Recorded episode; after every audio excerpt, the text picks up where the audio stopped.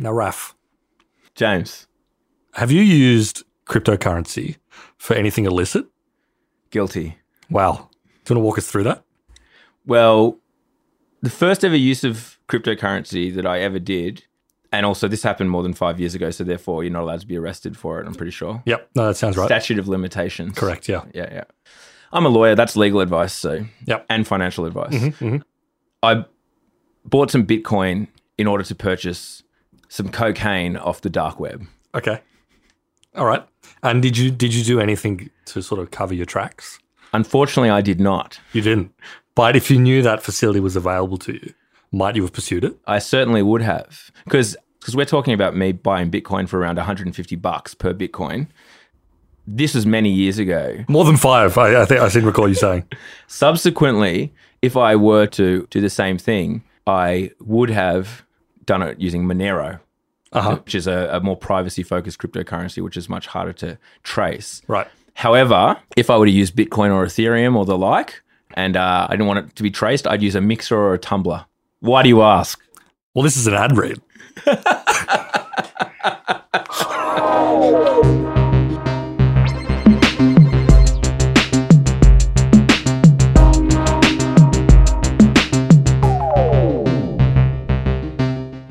So today we are talking about a big move in the world of cryptocurrency.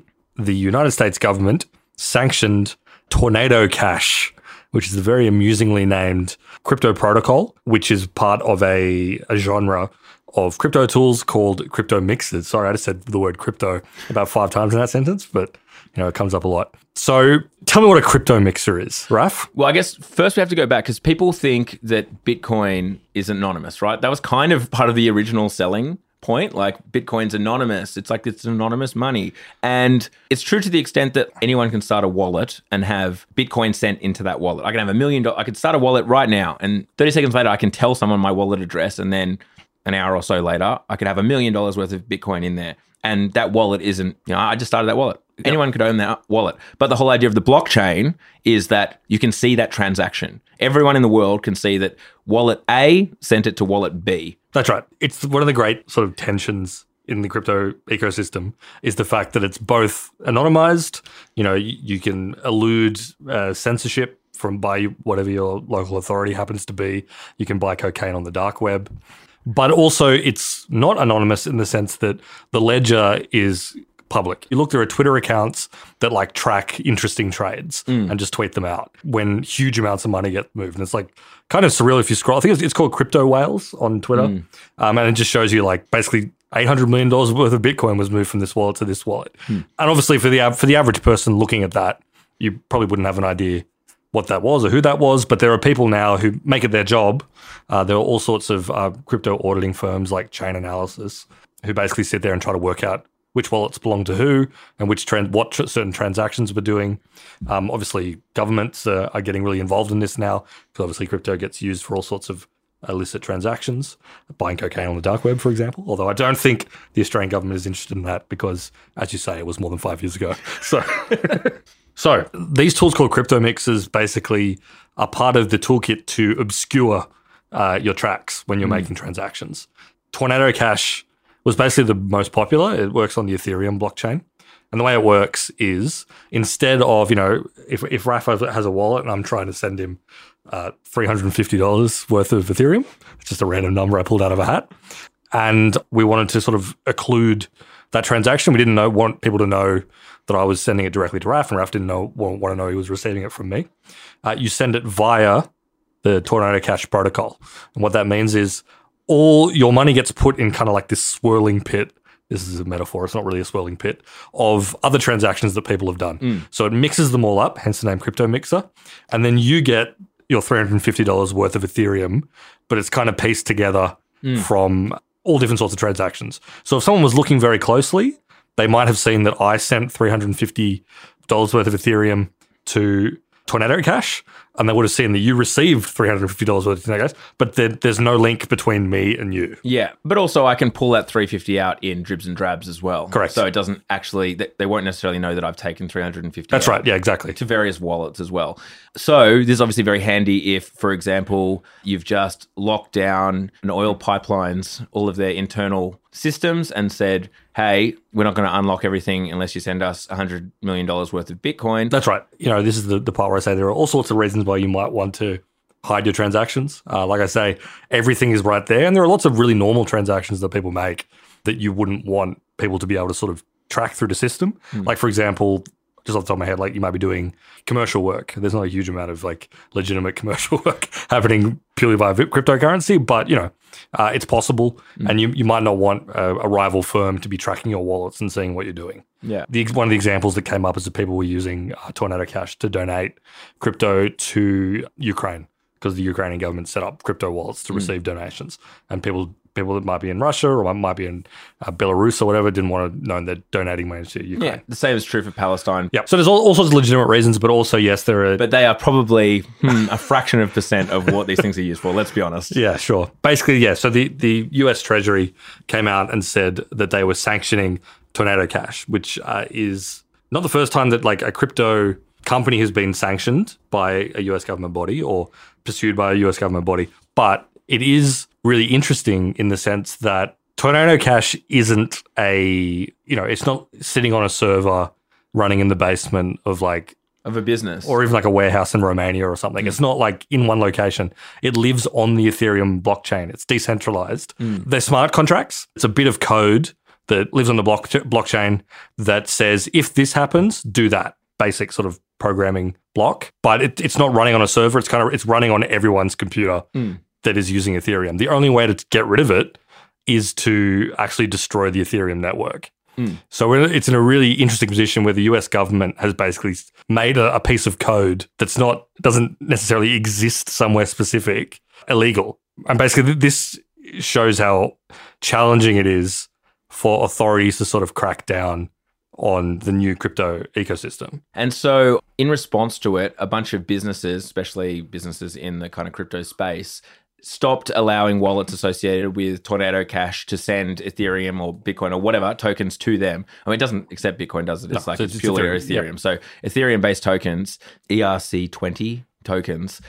Now, the interesting thing, and I think the funny thing is that shows your point, as you were saying earlier, you can start to tie wallet addresses to individuals. So, for example, Vitalik, who's the who created Ethereum, people know what his wallet address is.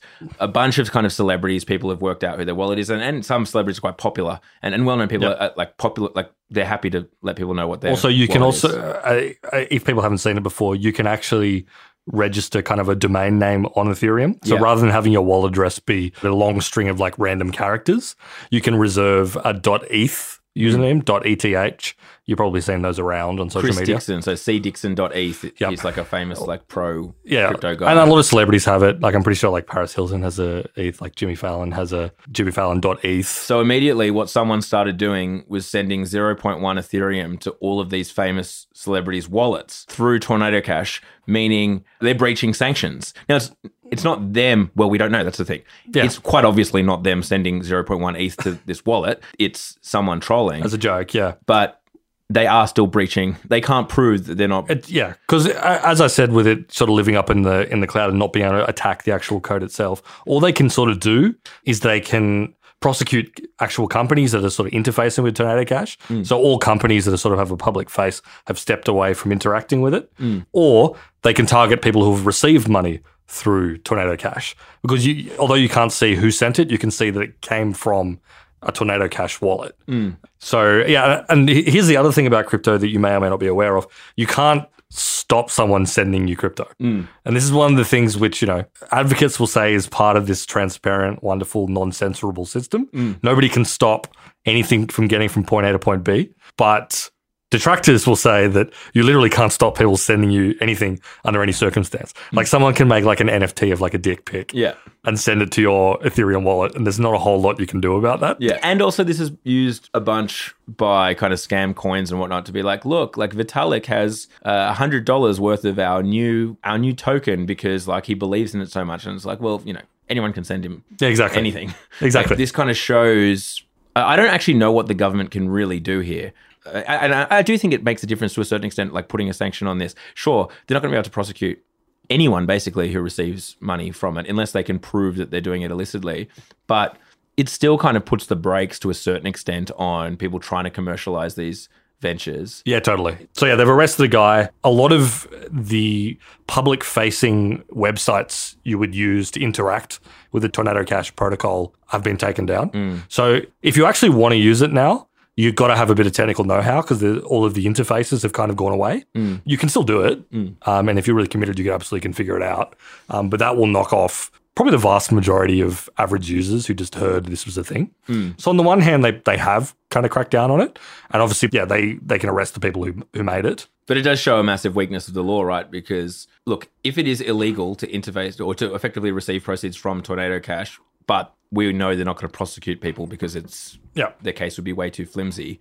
It's using, you know, it's putting a square peg in a round hole or whatever, right? Like it's like they're using a kind of blunt instrument in the in the law that was made for Yeah. dealing with businesses that just doesn't really apply in this circumstance. It still serves a purpose and helps, but like that's not really what the law is. Yeah. How it's supposed to be made, right? Like, uh, we're not going to really prosecute it, but we just know that it'll make it hard for Yeah. people to. Uh, but honestly, maybe it is a bit of that um, because I think I don't think they're actually going to prosecute people who are sending a hundred ETH or whatever. Oh, sorry, actually, hundred ETH is a lot of money. There's like a small amounts of Mm-hmm. Ethereum through through Tornado Cash receiving small amounts. I doubt these people are going to get hauled up in front of No. U- U.S. federal court.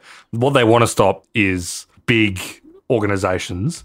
Organized crime using it. So the one that they kind of led their announcement with, they basically they said that seven point six billion dollars of money had been laundered through Tornado Cash. Mm. But then it was kind of revealed with a bit more reporting that 7.6 billion is not quite right. That's the amount of money that's gone through it full stop. So mm. there are definitely people using it for legitimate reasons or, you know, quasi legitimate reasons.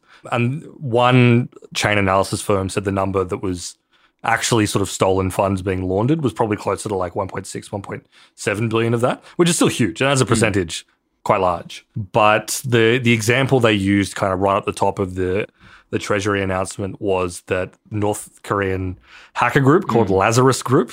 It's cool. It's a banger name for a, for a hacker group, Yeah. in my opinion, which has been associated with like North Korea as a state.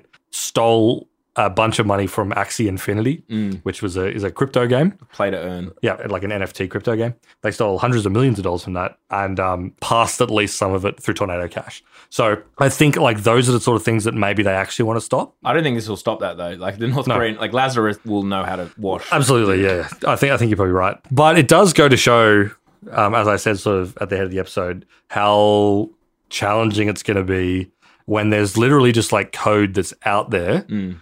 You can't destroy Ethereum now because it's executing across so many computers. Mm. There's just like code floating out there that people can interact with, and governments are trying to kind of like stop it. They can't go into a server room and start busting up computers with crowbars or whatever. There's not a whole lot they can do other than try to like find the ways that it interacts with people. Mm. And because we're still so early in the game, I wonder where this goes from now. I feel like, you know, already it feels like it's slipping out of their grasp a little bit. Oh, certainly. I, mean, I think it is completely out of their grasp. And as I said, the current laws are just not made for this. No. Because the other thing is, it's so hard to write laws around code, for one, Yeah. like in particular, let alone decentralized code. And while look, there's the question of like even putting aside how you enforce it.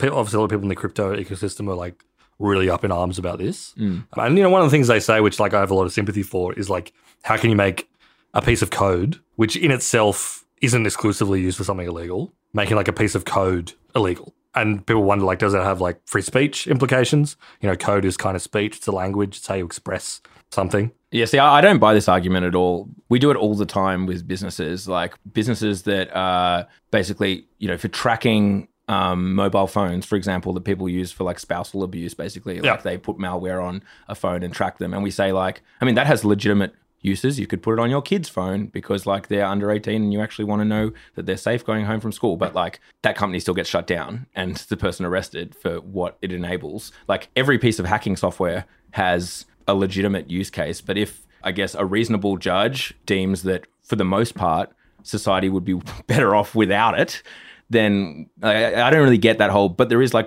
one or two use cases that are legitimate, and I feel like we do that all the time.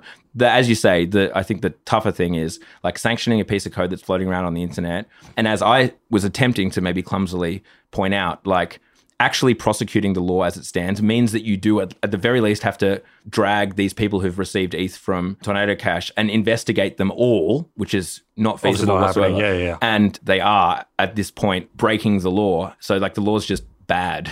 It's not made for decentralized code. I think you can uh, legislate against code and yeah, freedom of speech, please. Like, it'll also take very sophisticated lawmakers. Yeah, which obviously would uh, obviously not yeah legislating right now. No. Um, what are some great alternatives then for the listener?